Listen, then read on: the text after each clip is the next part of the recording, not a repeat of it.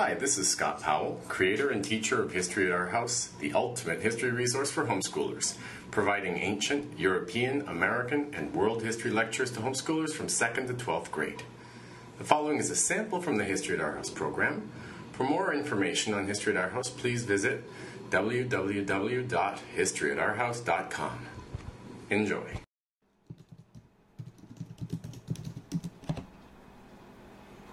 We'll see this sort of thing in Rome as well. It's so fascinating to see the different parallels. And how it's fascinating to see how much slavery, how disruptive slavery is to any political system that, that allows it. Uh, and uh, whether it's ancient or modern, or whenever people oppress others, you cannot have a stable political system. Uh, and so what happened in Athens? Well, in Athenian society, the, the powerful aristocratic families were the major landowners.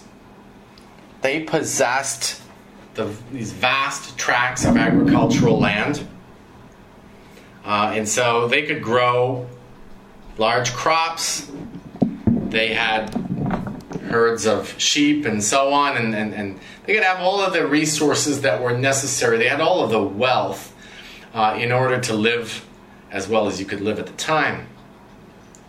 Commoners, on the other hand, and the small farmers, uh, lived a very precarious existence. When times were good, they could grow enough food for themselves. But when times were bad, if there was a drought, pestilence, some other problem, Uh, they could very easily find themselves without enough food to survive. I mean, this is the case for human beings for all of history until the Industrial Revolution. Until you get to uh, industrial agricultural production, you just do not have enough food. So, um, in ancient Athens, the problem was that if you were a commoner and couldn't support your family, then you would be in a desperate situation. You'd have to go to somebody that had a lot of wealth. You'd have to go to some aristocratic landowner and make some kind of bargain with him.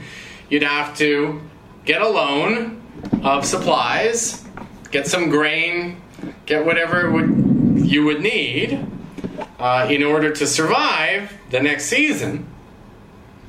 Uh, and, and, and keep your family alive. But the bargains that were made were, were very egregious because the aristocratic landowners insisted upon some security uh, for the loans that they made.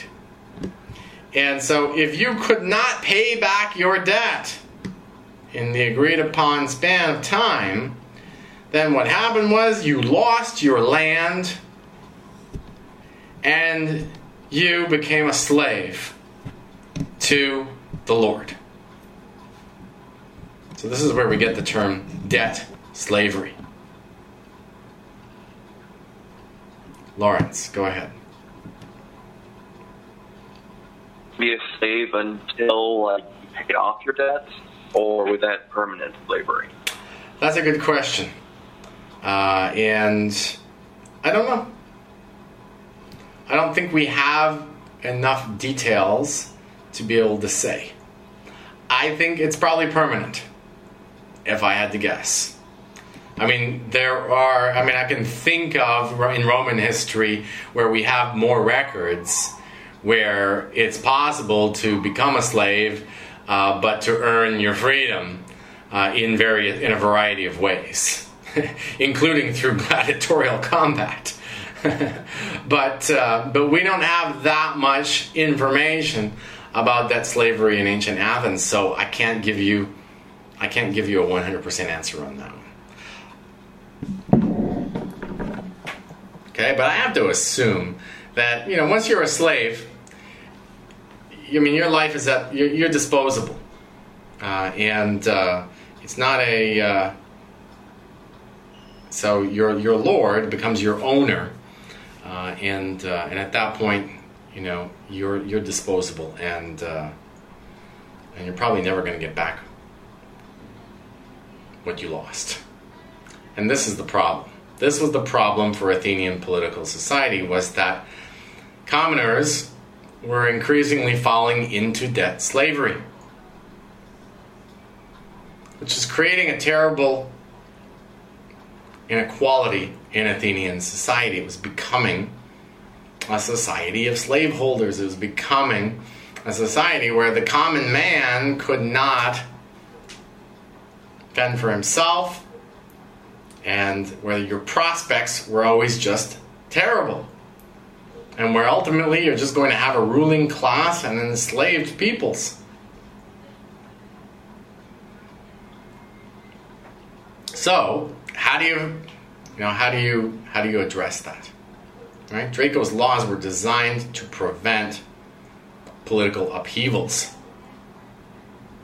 but as more and more people fell into debt slavery, and with this timocracy, with this body of, this political body that can, that's going to be more sympathetic to the lower ranks of society, you've got uh, this hope for some kind of change. But something's got to give first. Something's, there's going to be violence, and then there's going to be reforms. So we'll get into that situation first thing tomorrow. Tomorrow is going to be Wednesday.